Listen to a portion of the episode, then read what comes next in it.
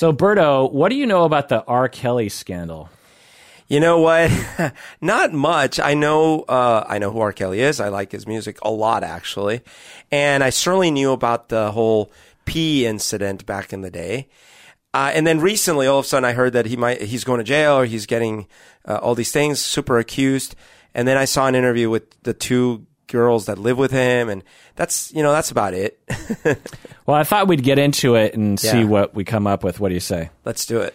This is the Psychology in Seattle podcast, and I am your host, Dr. Kirk Honda. I am a therapist and a professor. Sometimes I say that so fast, I wonder if people. actually- yeah, so I thought I'd enunciate this time. Who are you, Humberto? So is is psychology in Seattle named like like sleepless in Seattle? Oh that- God. My name is Humberto Castañeda, and I'm a luthier. So Robert Sylvester Kelly, born 1967, Chicago.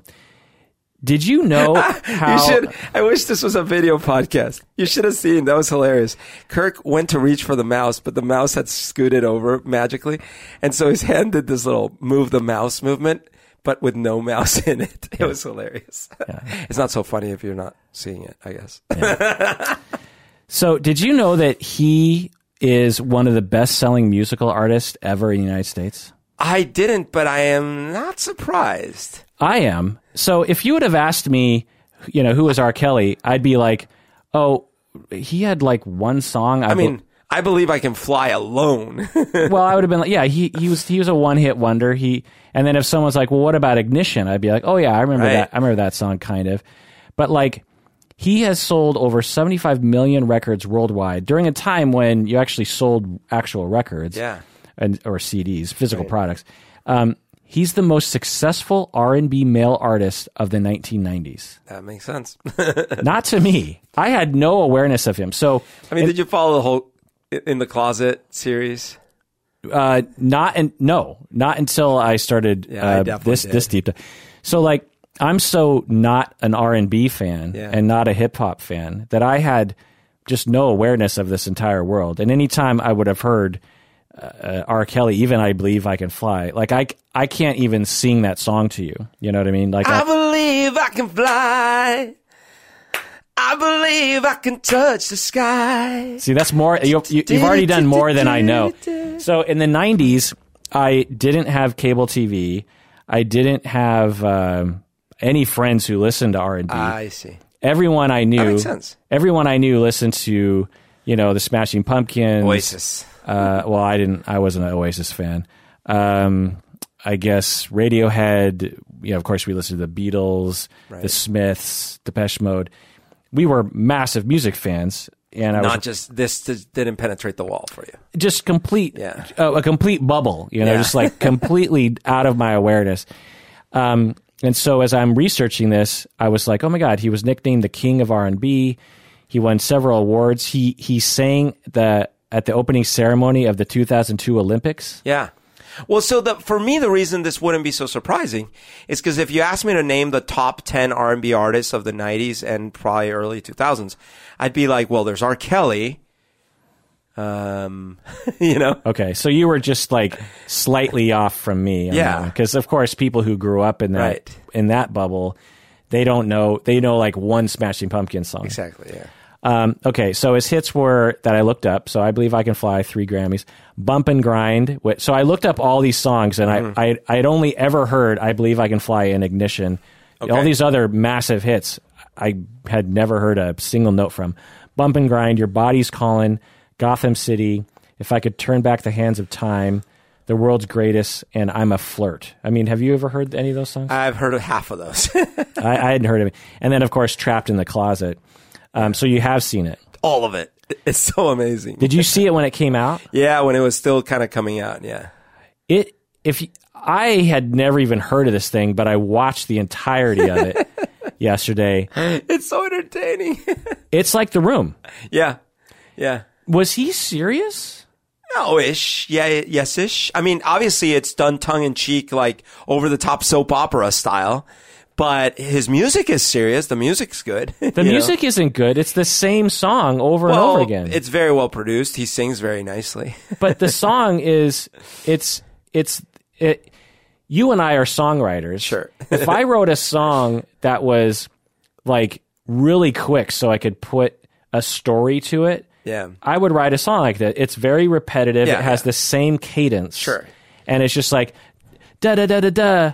Da da da da da da. That crescendo Da da da da. never gets old. And then the crescendo at the end, you know. never gets old. So it seems like he's mostly being serious. Because I'm gonna come out of the closet. And I mean, it's like it's so intense. Yeah. So let's so let's uh let's review um uh this story here because I just want people. If you haven't seen it, I just want to. I just want to. I watched the whole thing and took notes. I'm only going to talk about like the first like bit, like the first third. It's like Wait- 21 parts or something. yeah.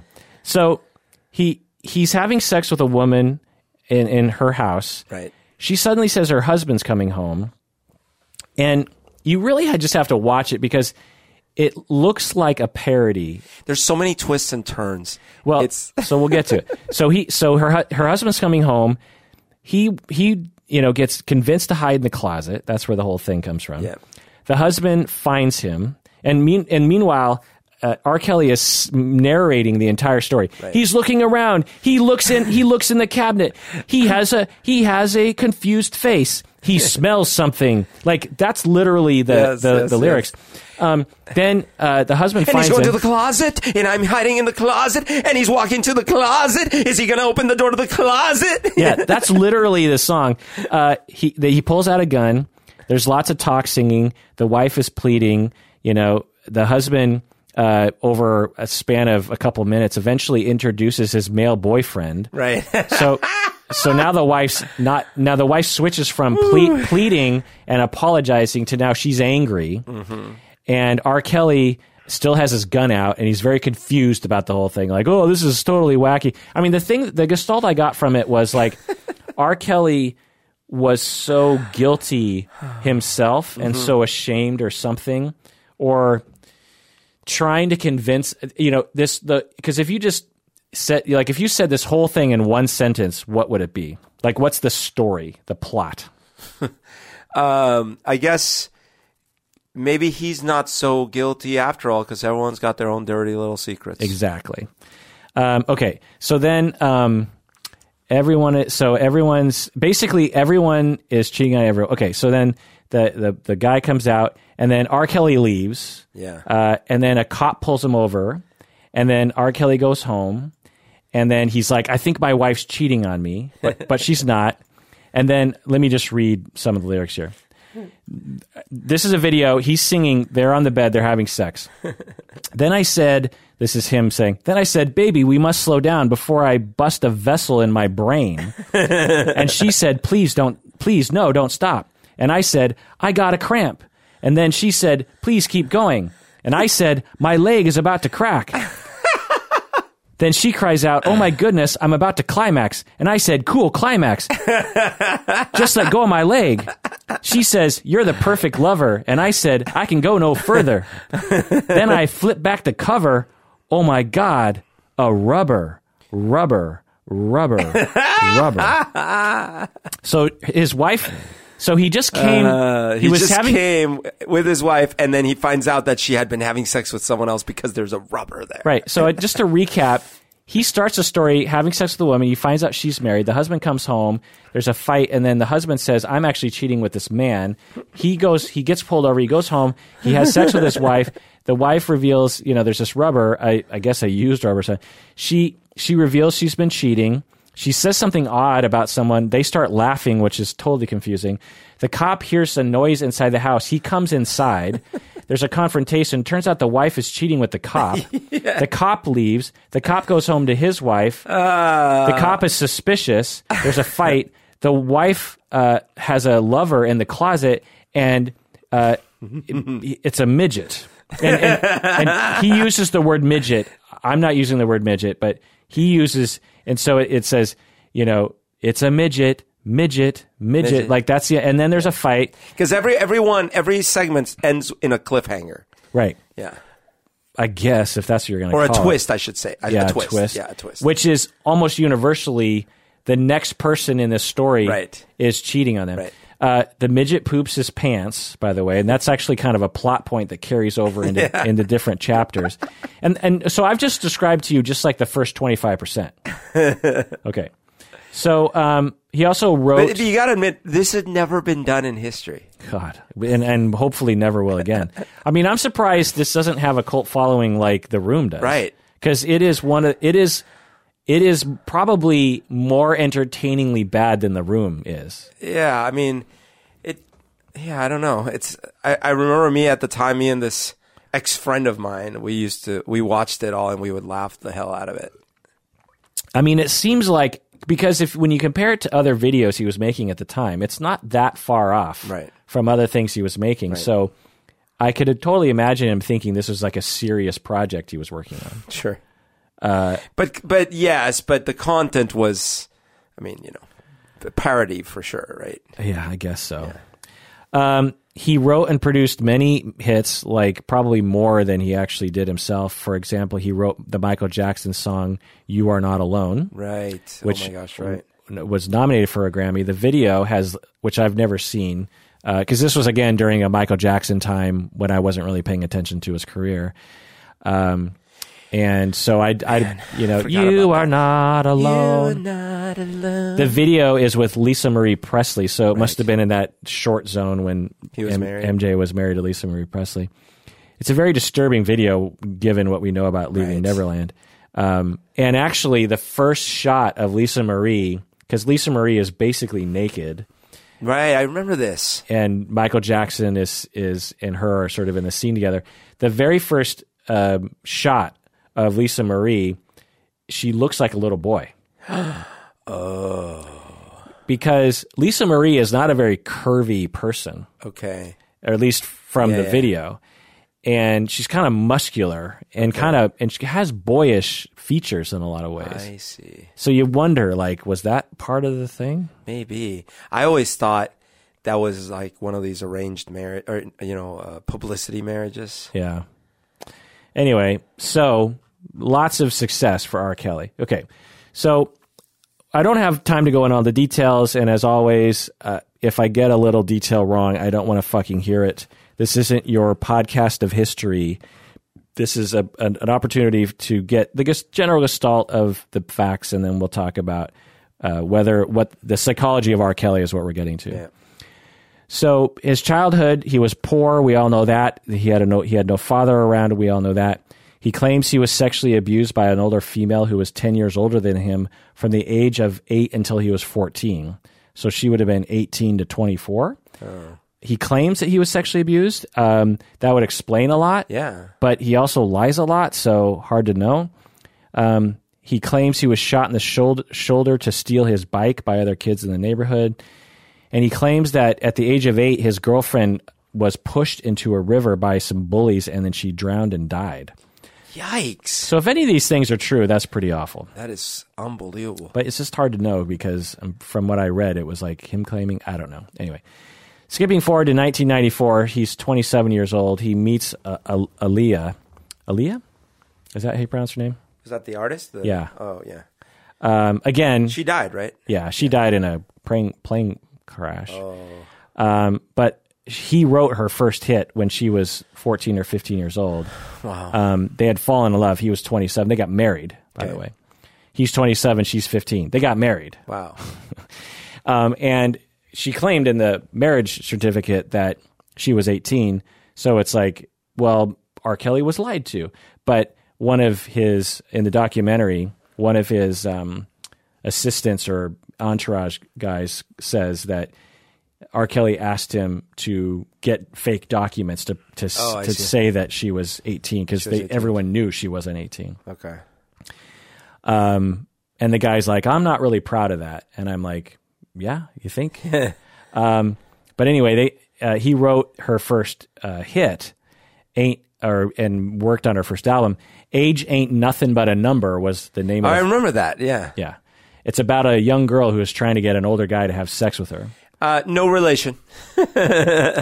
So at, around this time, it wasn't just her. It he it was many other girls that he was and teenagers who he was tricking by saying he was going to put them on the next album and he would have sex with them. So it, it, his his abuse of children goes His mo was consistent. was way back. Yeah. Yeah. Uh, 1996, I believe I can fly.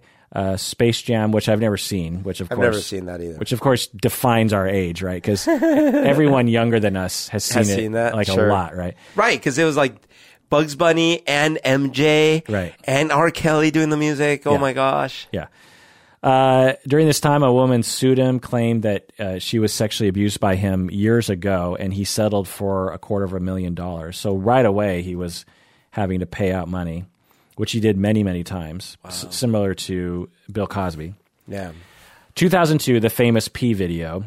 Have you ever seen the video? no, Neither have I. I've heard of it and I've seen parodies of it. Oh, You know, like I haven't seen it either, but apparently it's a long video. It's not short. Okay, And you see his face, you see her face. She's 14.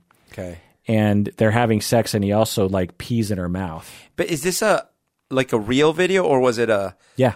Okay, so it was found um like they were filming it like a sex tape essentially. Yeah, so he made hundreds if not thousands of sex tapes. Okay. Uh, from a very from a very young from a very early Okay. period of time and presumably he would whack off to them later or something. Um, and he also used them at some point to blackmail people like if you if you talk I'm going to release this. And according to the documentary if I remember right like some one of his um, young girlfriends Yeah. came across the video and was so upset by it, like gave it to the press, or I can't remember the exact thing, but That's how the leaked. The, I the think P1 so. I think so. I'm not. Don't quote me on that. But anyway, so he is indicted and he goes to trial. And the I, if I remember right from the documentary, it took like six years to actually have the trial, which is ridiculous. Um, and the alleged victim uh, didn't, uh, you know, and the parents said that's not me. She's Yeah. like, that's not me in the video.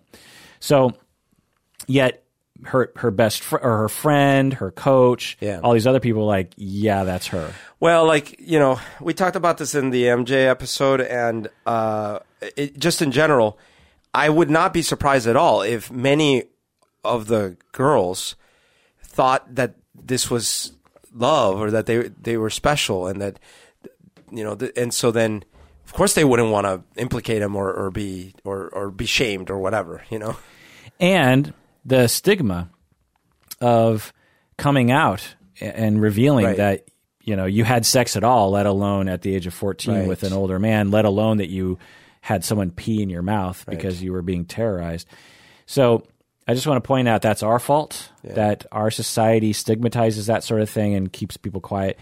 And lo and behold, R. Kelly was was uh, left off, you know, was off the hook. Um, a year later, he's arrested for child porn. The case is dropped for some weird reason. Um, lots of different cases over the years, which we won't go into.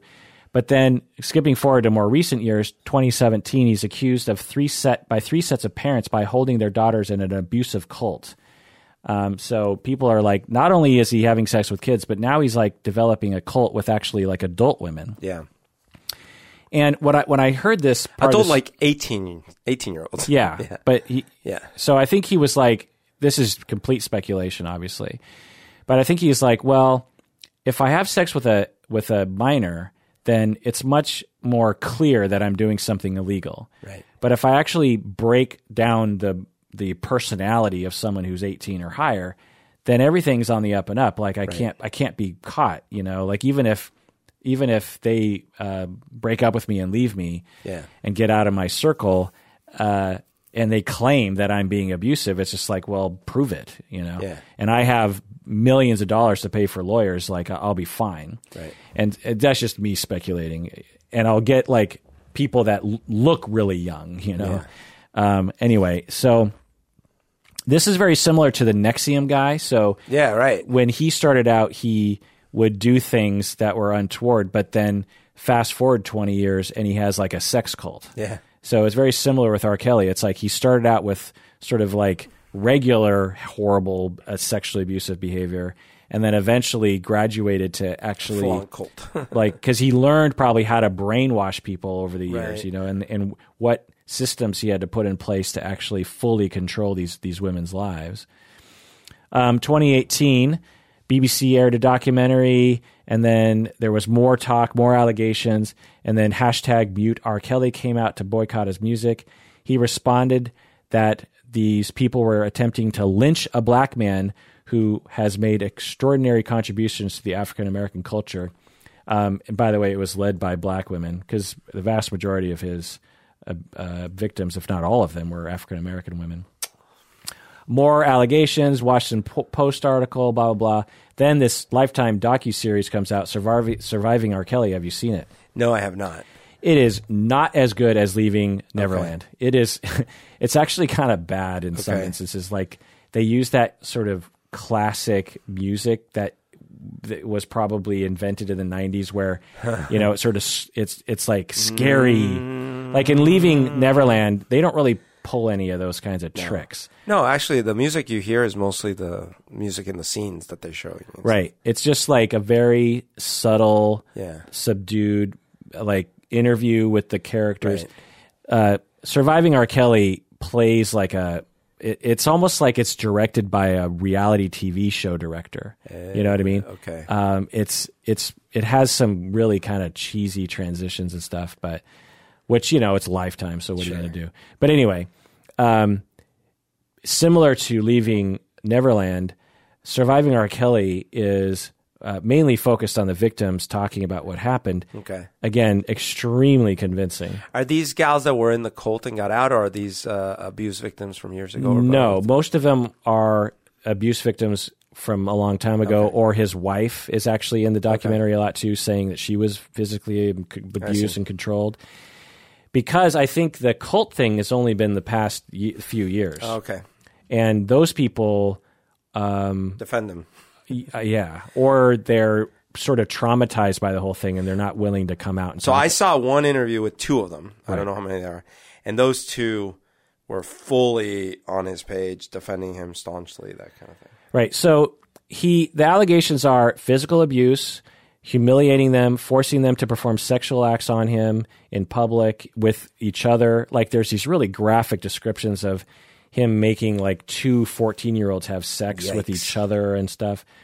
Very controlling with the physical abuse. Um, he would make people stand when he entered the room.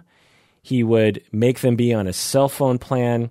He would make it so they couldn't talk to other people without his permission.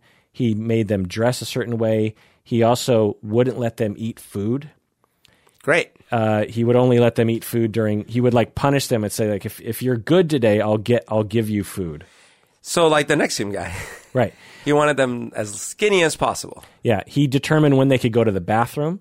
Like the women would say, in order because because in order to go to another part of the house, it was sort of a threat oh to him because he needed everyone. He needed like this woman to stay in one room. You know what I mean? Right. And she's like, I need to go to the bathroom. So she would have to like call one of his bodyguards. Oh my god! Who would talk to R. Kelly, and then R. Kelly would like send a bodyguard or something. Um, he would starve them.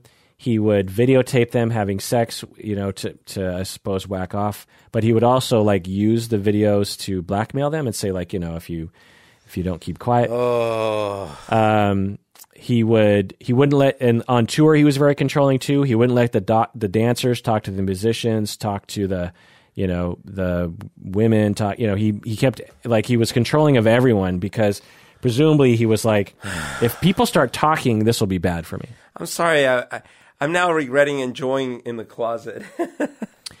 so let's take a break. and When we get back, let's talk about his psychology. What do you say, Berto? Let's do it.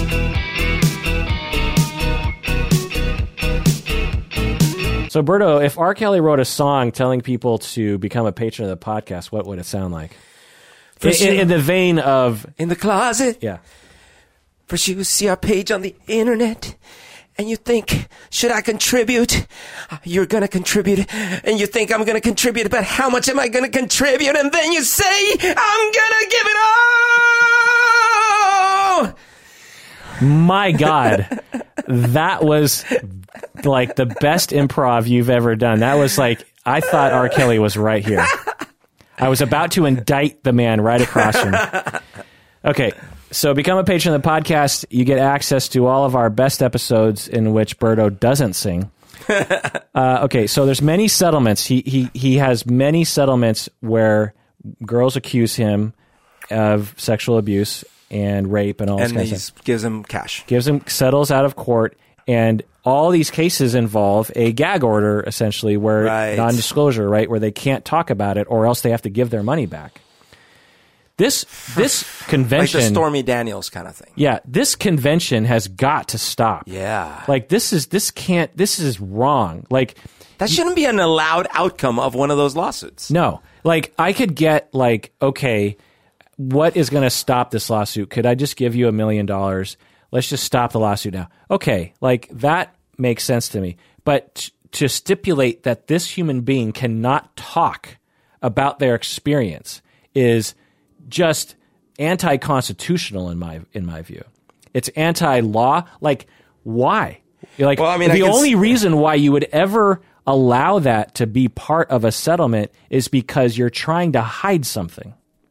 You're basically bribing someone to not reveal that you have broken the law. I mean, I, mostly agree with you. I, I could see. So imagine for a second a case that really was, uh, you know, some someone um, had a concert. This gal comes back, backstage. She's of age. She's not a minor. Um, they they they make love, and then she accuses him of rape, and he really didn't. I mean, like it seemed consensual, all that stuff, right? Um, they go to the trial, and then he just doesn't want to deal with it. So so he's like, all right, well, fine. This sucks. I hate you, but how much do you need? Fifty grand. Okay. But you can't talk about this because as soon as the rumor's out, people are gonna think I did this, and I didn't do fucking shit. So part, I'll give you fifty grand. You don't talk about this. I, I, I don't think that that should be allowed, even if he didn't do it. Like, let the public decide, you know? Then, then I probably wouldn't give you fifty grand, right? It'd be like, fine. Well, then if you're gonna talk about it anyways, then I'm not gonna give you fifty grand. Great. Then go to court and let it play out. yeah. You know? Um, so he uh, was indicted for aggravated criminal uh, sexual abuse. There was video evidence.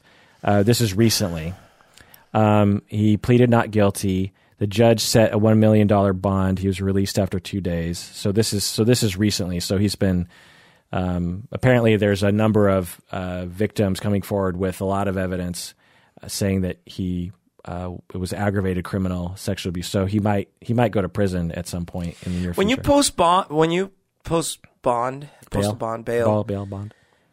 Do you ever get that money back or part of it, or Yeah, I think the idea goes is that you get all the money back. It's just it's like I collateral essentially. so that you don't flee town, kind of thing? Right. Now, a lot of people can't afford the bonds, Right. so they get a um, a loan, Yeah, and they have to pay the interest those are the uh, the like the dog yeah.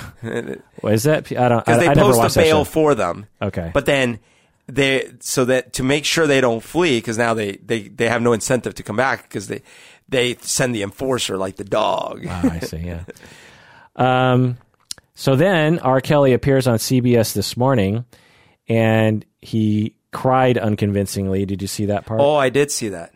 Uh, you know, It I'm- was I'm- the kind of crying. You could only go one of the two extremes. Either that this person has been so fully wronged that he's so traumatized. And actually, small parentheses, it is possible that in that moment, he it was in fact channeling whatever abuse he did suffer in reality when he was young. Yeah. But the but not to excuse his behavior. But you know, it's like that doesn't excuse anything. It's just Right. He definitely was, in my observation, a channeling or acting like a child. yeah. He was throwing a tantrum Yeah. the way a four year old would. Right. And either he was regressing because of stress or he was calling on a certain part of himself that has worked with other people but isn't going to work with in that situation. Yeah, and, and some of the things he was saying, I can already imagine it. I guarantee that, in fact, there have been parents who've thrown their girls at him in the hopes of making money because people are horrible. I also guarantee, though I, I know, you know, that he's, he's had so much female attention that I feel like in his mind, it's like, you don't get it. I'm the good guy here. I've helped all these people. They throw their daughters at me like they're using me. Like I, you know, like that kind of thing. kind of like a Michael going like, "What? All I've been doing is helping these kids." Right. And uh, yeah, Yeah, and you know things like that happen. But when you take all of the reports, Right. and they just keep coming. Same with Bill Cosby. Same with Michael Jackson. Same with Kevin Spacey. Same with Harvey Weinstein. You're just like, okay, so we're led to believe, R. Kelly, that all these people with all the consequences of society, with all the death threats, with all the stigma, with all the shame that society heaps on these people, with all the accusations, you know, the disruption to their life, the media attention, you're going to tell me like all of these people got together and including your wife, by the way, and decided that because they want to make a little bit of money, which they might not ever get, they're going to like make up this story. Right. And it's been so consistent that goes, Right. and there's been criminal charges. You know, like the whole picture is just one grand conspiracy. Well, here's the hypothesis. The hypothesis is, look, I'm rich and famous. This is what happens. Okay, let's test that. Then wouldn't we expect that a very high percentage of celebrities have the same problem? Right. Bill Gates. Right. Paul Allen. Uh, And let's even stay NBA musicians. Yeah. Let's just stay within musicians. Yeah. Right. Right. so it's like, no, you know, there's only a handful of people that have the accusation gestalt that you have. Right. So he cries unconvincingly, which really propels him into this limelight because now, like, he's on all the talk shows, everyone's laughing at him. And they also interviewed two women who are supposedly in the in his sex cult. The parents are saying that they haven't been able to talk to their kids Right. in in you know in years or something.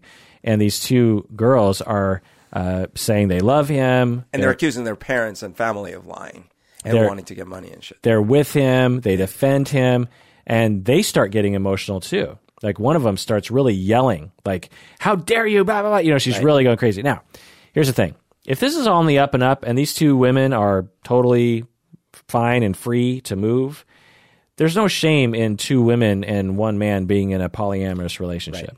There's nothing wrong with that. So, so if if it's true, then great. It doesn't deny all the other shit that he's done. And I did think the interviewer uh, ceded her high ground when she started going in that direction, by the way, because she started asking the one, it's like, well, what do you do sexually? And it was like, and the other gal, rightfully, even though the context rightfully, she was like, that's none of your business. Right.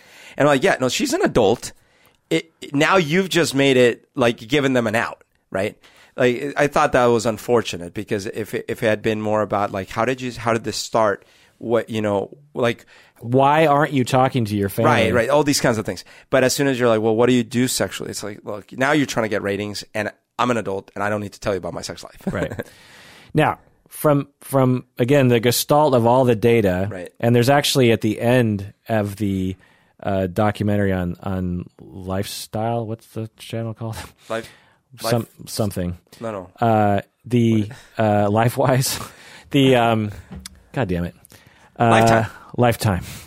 Uh, the one of the mothers actually manages to extract one of the young women in his Really? in his cult by like doing detective work, figuring out what hotel they're in, and What? it's a really it's actually the best sequence in the whole the whole documentary.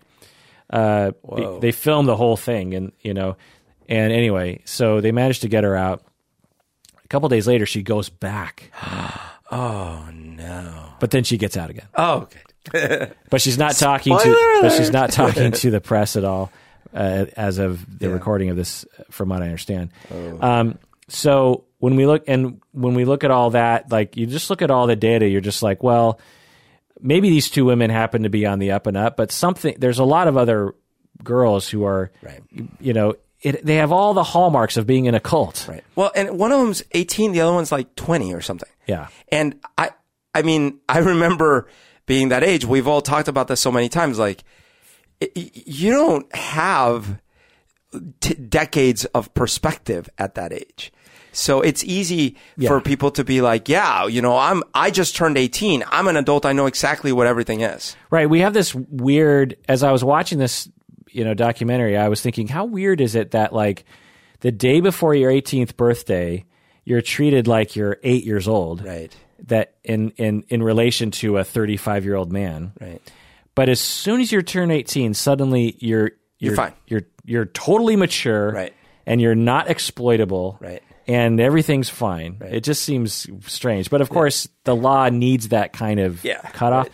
So the conclusions are, to me, you know, that, and this is all based on internet and you know documentary information. So God knows if it's true. I mean, R. Kelly could not even exist in the real world, and I wouldn't know because I don't. I've never met him. Right. Uh, so you know, this is all just Computer me, generated. This is all just me looking at the internet, uh, having bare, barely no knowledge of R. Kelly until two days ago. For all you listeners, know we're not real. Yeah. But there's a lot of arrows pointing towards the conclusion that he's a classic abusive and sadistic psychopath um, and, a, and a sexual sadist. He has a very common profile for an intimate partner violence perpetrator. He looks for vulnerable partners who have, you know, young Yeah. women who are probably personality wise a little susceptible to it. He uses his vulnerability to get women to take care of him. So that's something that you probably don't know. From the don't. documentary, he there's these sort of repetitive stories because he couldn't read and write, and so he would cry about that to women. It's like what what Michael Jackson would do that too, where he would cry and he would, you know, appear Right. vulnerable. Right. So that sucks people in. Right. Then he slowly institutes control over the victim, like through iterative process. He doesn't just slap them on the first date, you know. Uh, he uses intimidation and aggression, slowly ramping up. He separates the victim from their support system, particularly their family. He gets control of their cell phone and their communication methods. He slowly controls every aspect of their life from their food intake, their phone, where they hang out, when they go to the bathroom, whether they stand, when, when they have sex with him. He uses blackmail like videotaping confessions. So he similar to the NXIVM guy. He would make them videotape confessions as, as mm. well, or at least that's the allegation. By the way, all this is One of his songs is Confession, right? Is it? This is my confession. So, by the way, all this is allegations. You know, there's it hasn't been demonstrated in court apparently.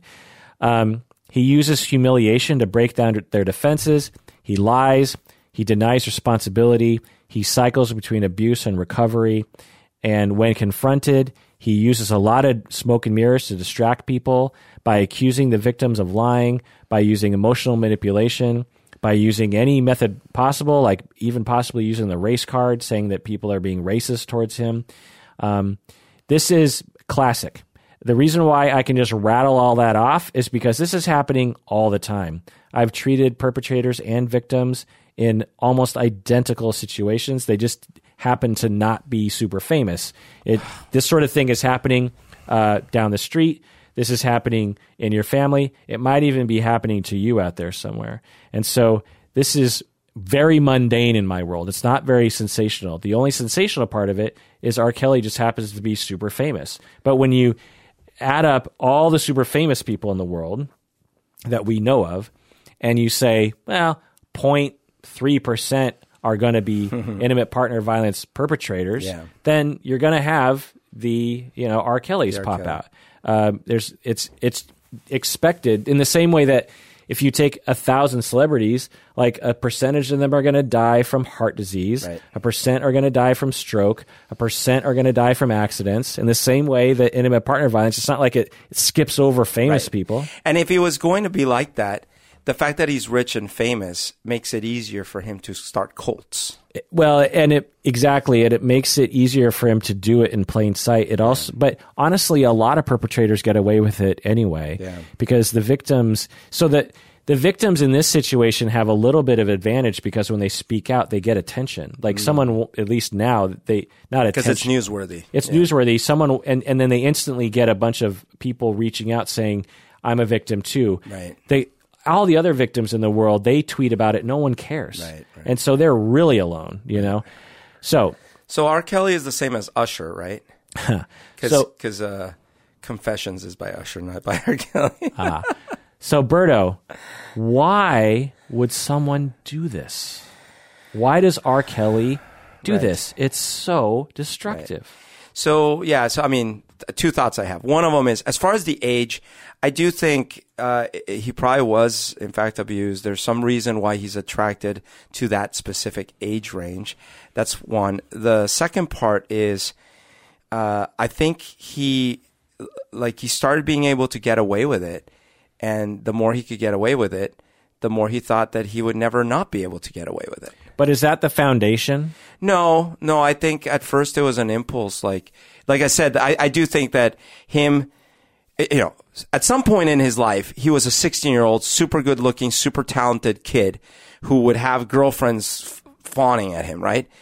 All of a sudden he's 19, you know, doing very well, still very good looking, he's got money, and he still has the same girls fawning around him. But his attraction level seems to be grounded around the 14 year old range. And then he's 25. Then he's 30. And then that attraction never graduates. Right? It's like, uh, I just saw an article about how Leo has only dated the youngest women he's dated are 25 years old. Right. And he keeps going between 21 and 25. Right. So the I saw the same graph. Yeah.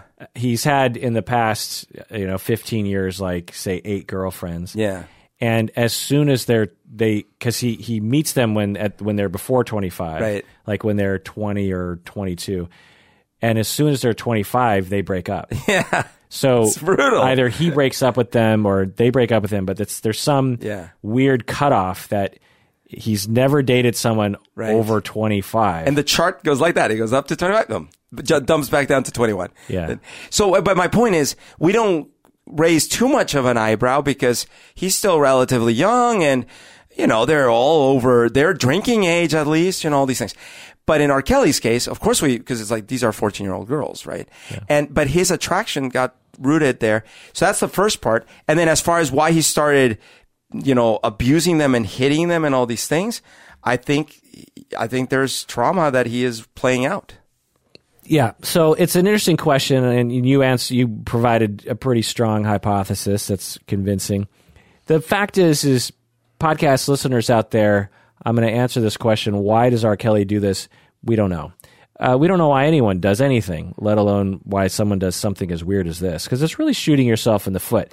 If you want to have sex, he could have sex in the same way that Yeah. um, Bill Cosby could have had sex with whoever he wanted to have sex with. Uh, he doesn't need to drug people. Like people probably would have had sex, with, particularly when he was young and not married. You know what I mean? Like, like Michael could have had a string of 18 year old guys. Right. like it, it, who look really young. Yeah. You and know? look beautiful, all these things. Yeah. Like uh, so. Now, granted, as we just said, is that actually okay? It's not illegal. Yeah. Um, so it, it there's why would someone do this? It's, Right, right, right. It, it's such a shot in the foot. Yeah. Like if you repeatedly, over and over. and yeah, over. if you want sex, there's a way to get it with in totally sanctioned ways. Right. Um, and also, um, why would you repeatedly do it? So it, it it's it's it's totally against everything. And also, like the other need we have is for attachment. So that's always Right. something that's sort of left out. Is that um, we need companionship and love. Yeah.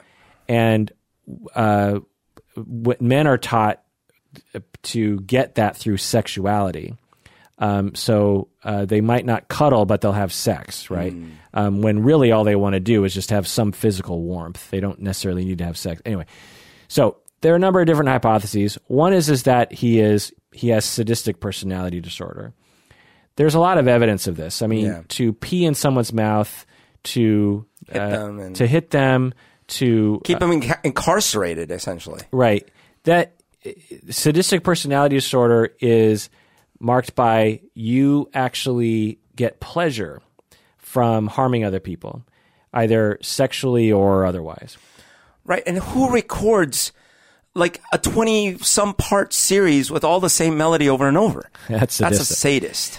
Uh, the the other hypothesis is that this is a compulsion, meaning that he doesn't actually super want to do it, but it it it's an itch that he has to scratch for some compulsive reason. Mm. And there's some evidence of this. One of his bodyguards or colleagues or something in the documentary talks about how R. Kelly went to him and said, "I can't stop videotaping me having sex with these young girls. I, I'm this is a problem." Right. I need to stop. Like, can you help me stop? Yeah. Now, that's just one report. Who knows? Who knows what he meant by that? Yeah. Was was he just going like, "Oh my god"? Was the button sto- stuck? He's like that. The I can't stop the tape. Yeah. Uh, so was it a compulsion? Maybe. There's certainly a lot of cases of uh, sexual assault individuals, people who commit sexual assaults, who are definitely acting on a compulsion. Yeah. Uh, where uh, they have a more they're they're not they don't get pleasure from harming other people, but it's just like this itch that they can't stop, but they have to scratch it. Um, another hypothesis is that it's learned behavior. You know, given that he was sexually abused, it's just like, well, this is just what you do. This is what sexuality is. What's wrong with exploiting other people? That's what I learned. Another one it, that people will say that you alluded alluded to as like a, a secondary cause, which is because he can, Right. Uh, because he has power, which is a silly idea to think of it as a foundational thing because plenty of people can and Right, don't because no one wants to harm other people in that Yeah, way. that one I really meant more of like the scale of his abuse is like, you know, if I guess to your point, maybe it really doesn't matter so much, but clearly, if someone lives in a big mansion with a lot of secret rooms and bodyguards, and you can't, people can't peer in the windows, they, you can hide who comes and goes. It really facilitates a lot of shady behavior, you know? Right. Where, where you live in an apartment next to neighbors, you know, they might actually start smelling the dead bodies in your fridge. Yeah. So that's another whole thing is all the people who knew about what was happening Yeah. uh, should be implicated as well. Right. They actually facilitated it in a lot of instances. Um, and the last factor that I think is actually very much likely it's it's my it's the new way that I kind of see all these people is through an attachment theory lens, which is that he w- grew up without a very secure attachment, w- probably with very disorganized attachment style.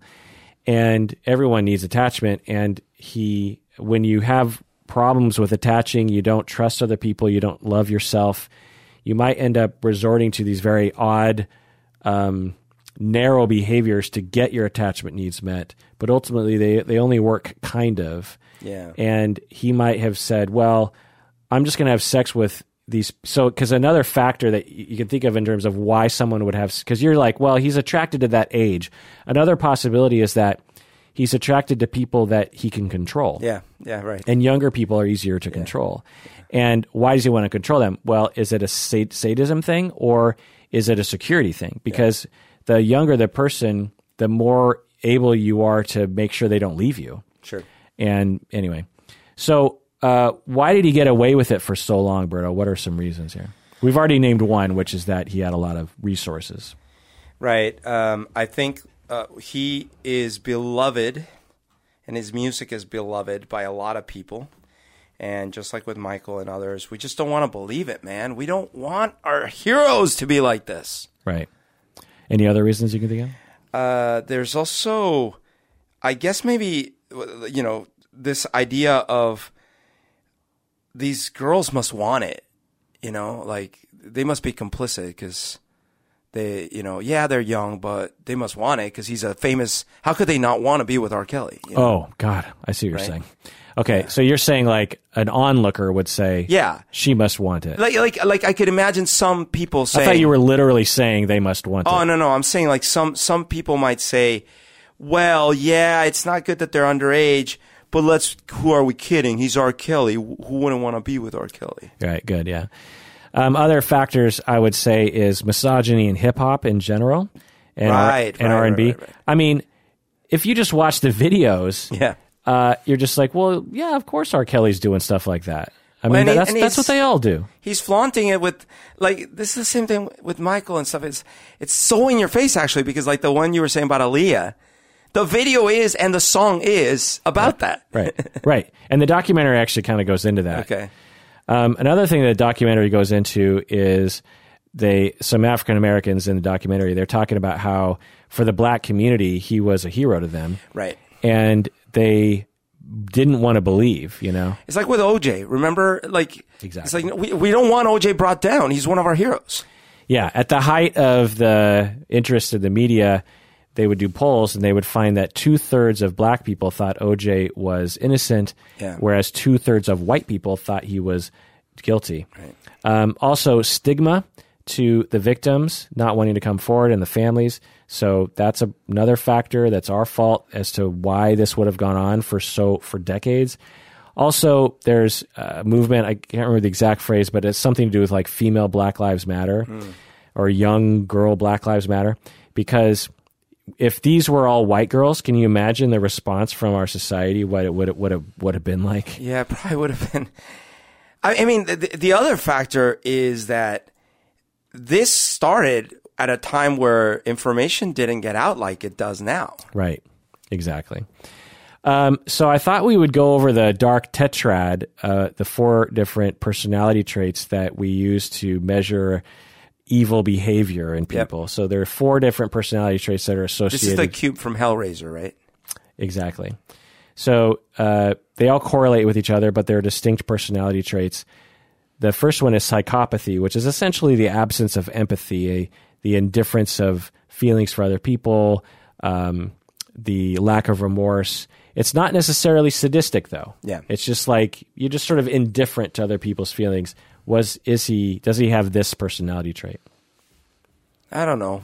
Uh, he's been very, very productive and successful. So you know, a lot of the things we've discussed before about psychopathy, like Well, no the, in the dark tetrad language, it's Oh, not the full hair Oh, okay, okay, okay, psychopath. It's it's just it's mainly absence of empathy. Oh, I see. Um, I don't know. Maybe a bit. Certainly for his victims in that sense, but I would say hundred percent. He. Oh, you this. would say? Oh yeah. Okay. Like to. I, you haven't seen the documentary, No, no, so the way the women talk about the way he treated them, in- Yeah. indicates he did not care about their feelings. fair enough. I, I guess I just don't know. Like you know, what would his what would his family say? What would other people around him say? What you know, the, what would be the general consensus?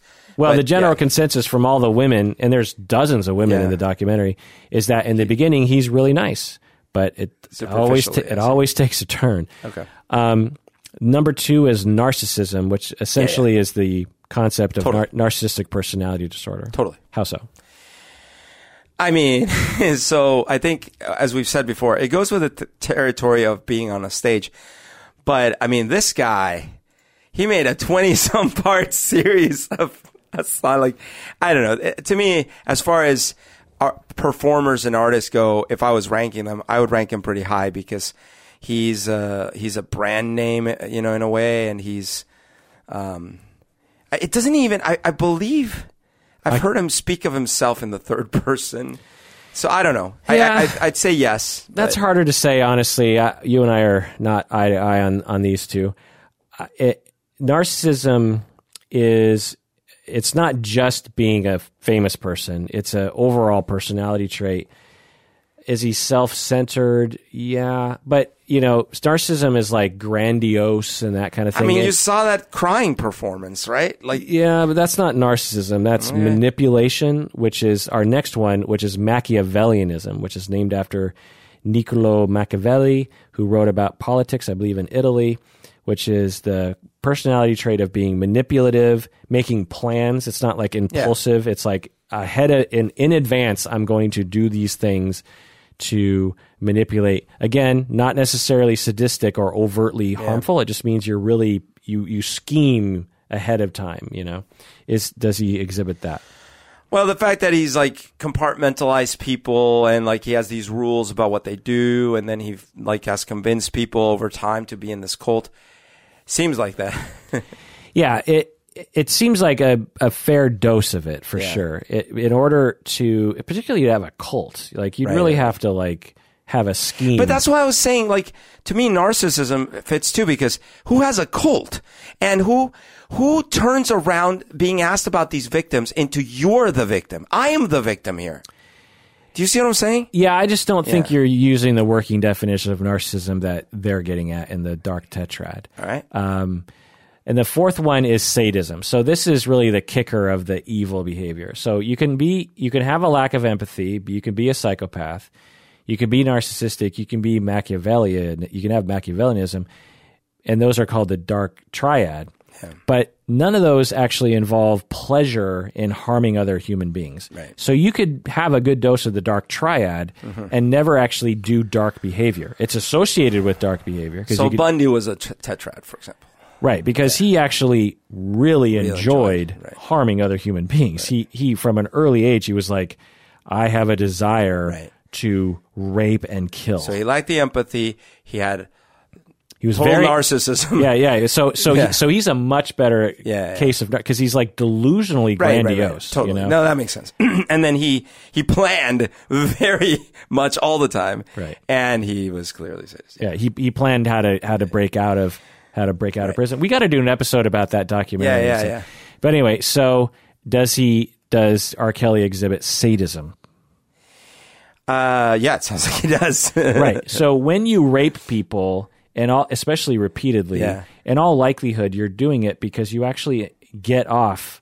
On the suffering. Yeah, you you when you um, for sexual sadists uh, and sadists in general, when you are having sex with someone, just the way that most people have sex, uh, you actually don't get any pleasure from that. You pretty much only get pleasure if there's an element of you overpowering or harming other people. You are dominating them, and they know they're being dominated, I see. and it's against their will, you know, or there's some element of that in there. And he repeatedly did Yeah. that. Do you know where the word sadism came from, Berto? Uh, Marquis de Sade. Yeah. Yeah. Do you know his story? Uh, yeah. In fact, th- have you ever heard of the movie Salo? Yeah. I have not been able to actually watch all of it because it is, uh, yeah. It, it, you know I heard it's like the me? worst movie to watch traumatic wise. Well, yeah, you know what happened to me? Like, I used to be able to watch movies like that pretty detached. And when I watched The Irreversible, for example, it was really like, oh, grotesque and stuff. But I was like, I can watch this. Something happened to me as I got a little older and I started empathizing more or something. And I was like, I, can't, I just can't. This is too much. Yeah, th- that's evidence of ma- maturity. So we tend to think of ourselves as like, oh, I'm I'm 25, I'm mature. Yeah. No, you're not. uh, there are so many markers of further development beyond the age of 25, 35, 45.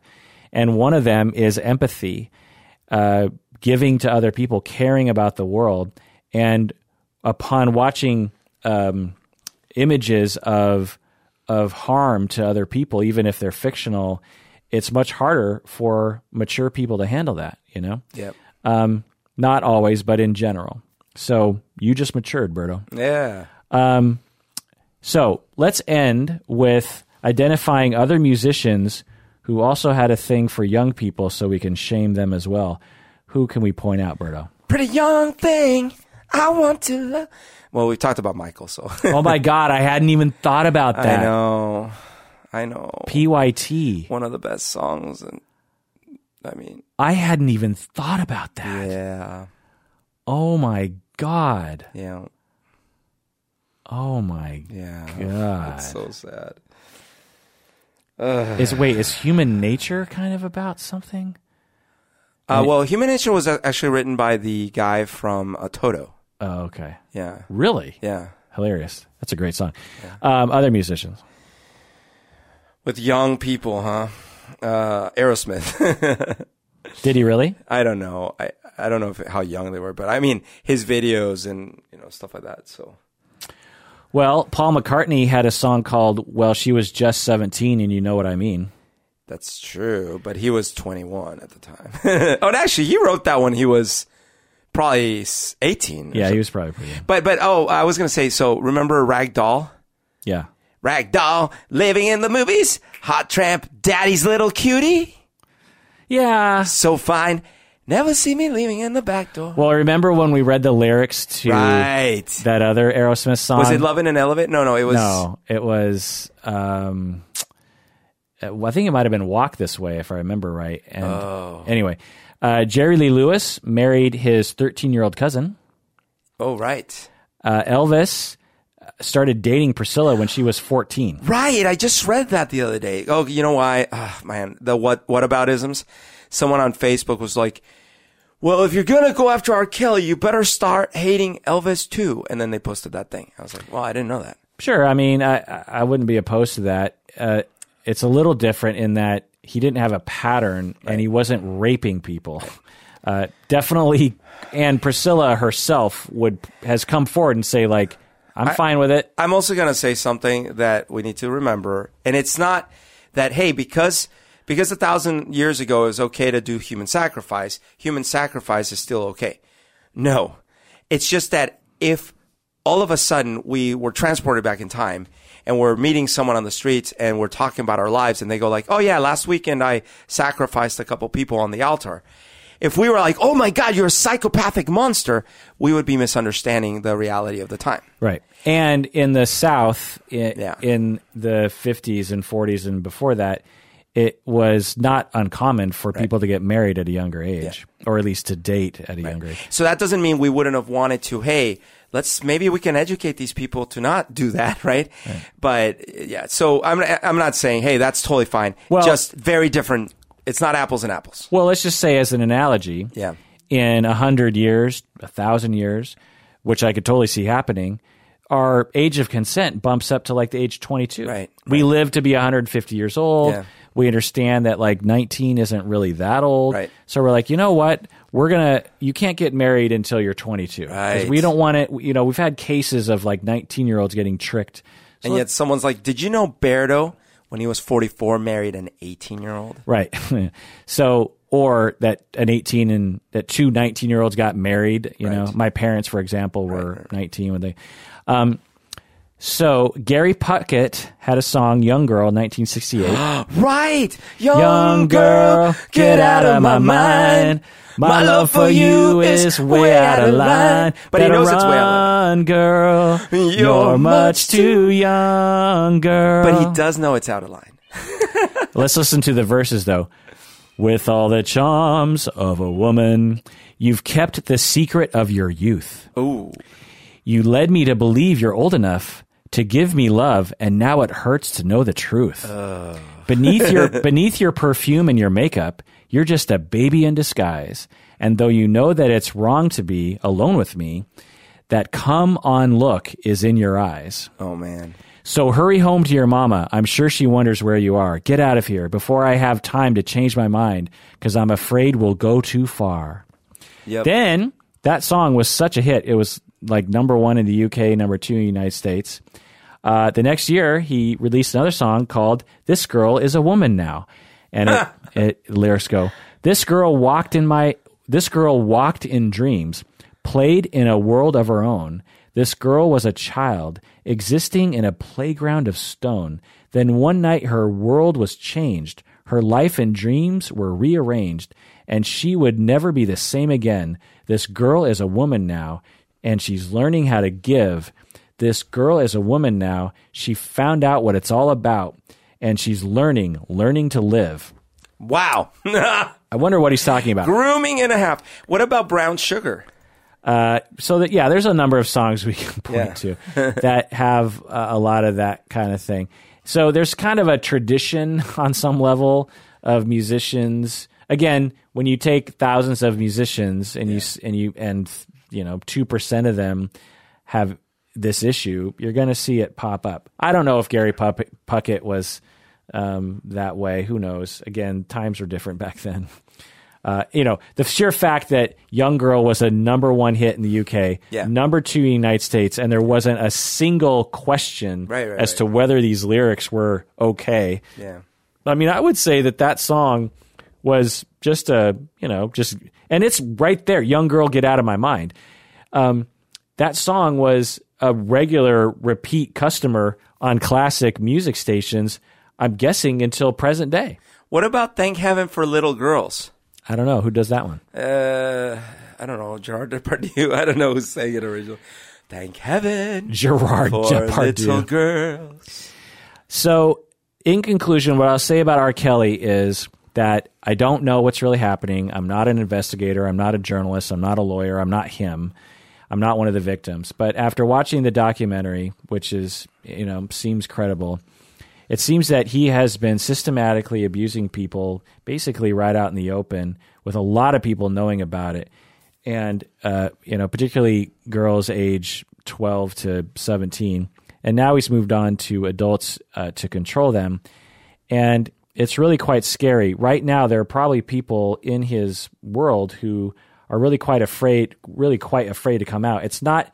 It wouldn't be surprising that in the future we learn that those two women who were defending him, you know, ten years from now, they come out and they say the only reason why I was doing that was because he he had dirt on me that I legitimately thought I was going to get in trouble for. Right.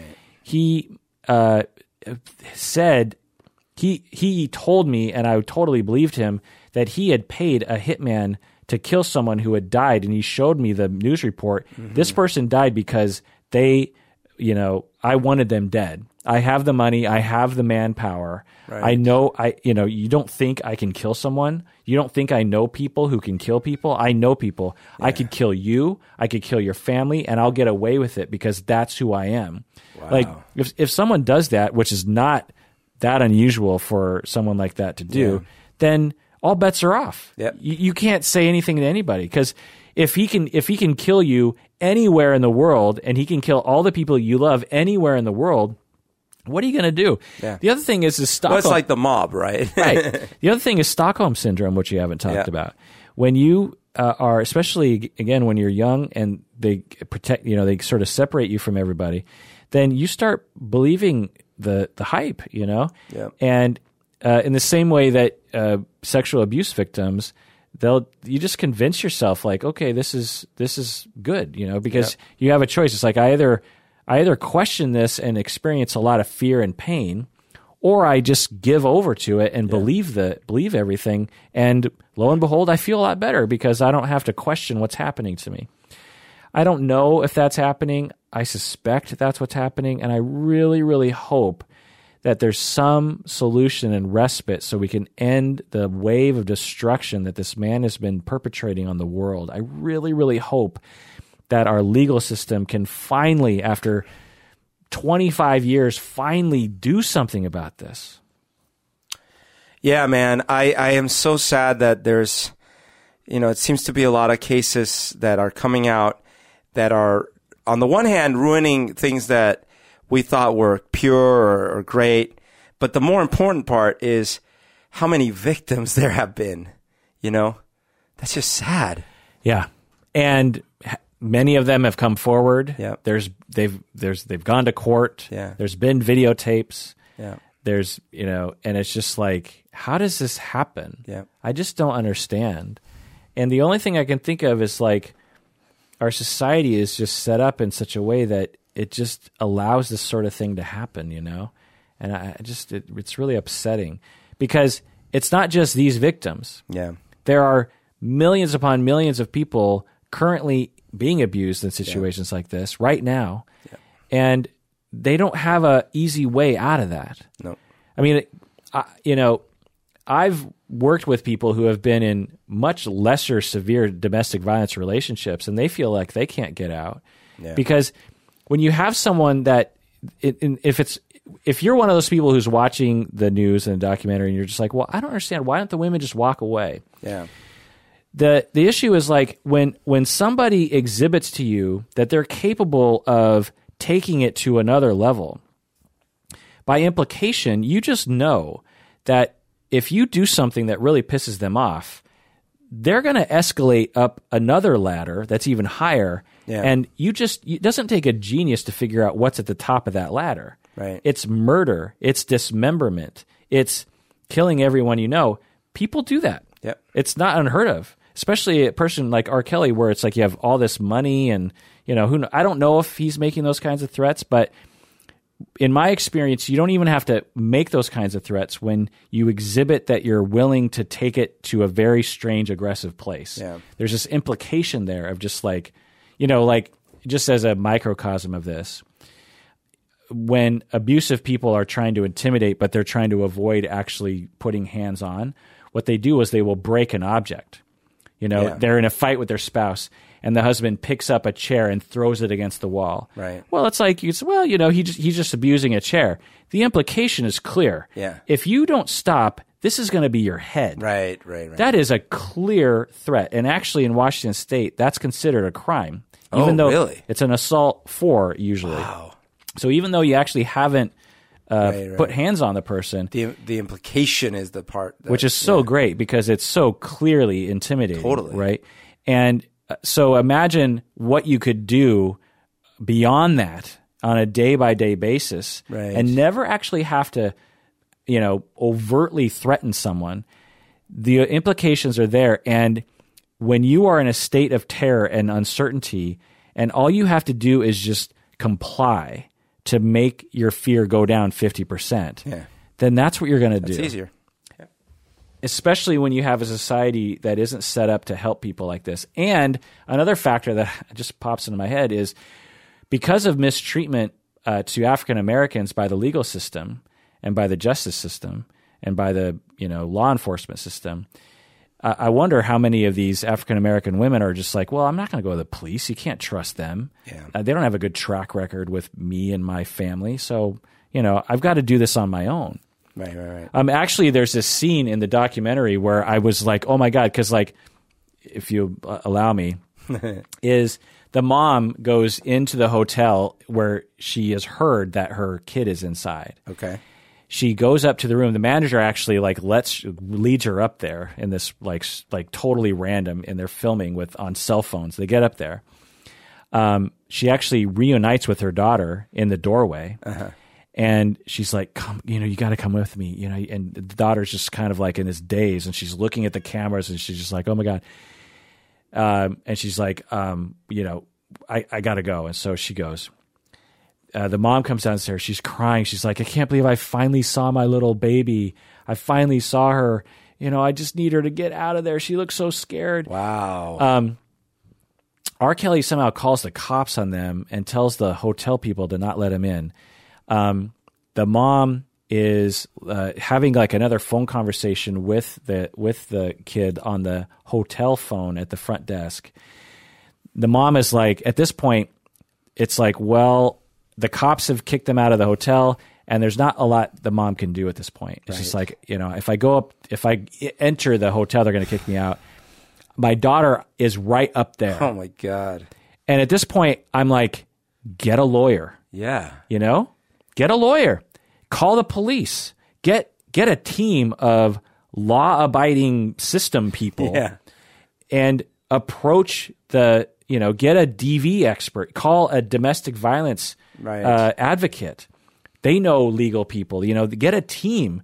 But bec- you know what she, she didn't do that. She's just like, no one's going to do that to me, and she just like storms into the hotel, and I'm like, oh no, like you're going to go to jail. Oh. you know what I mean? Yeah. Like this is not what you should be doing. Right. Um, oh my god, that's heartbreaking. Yeah, uh, but she got her out.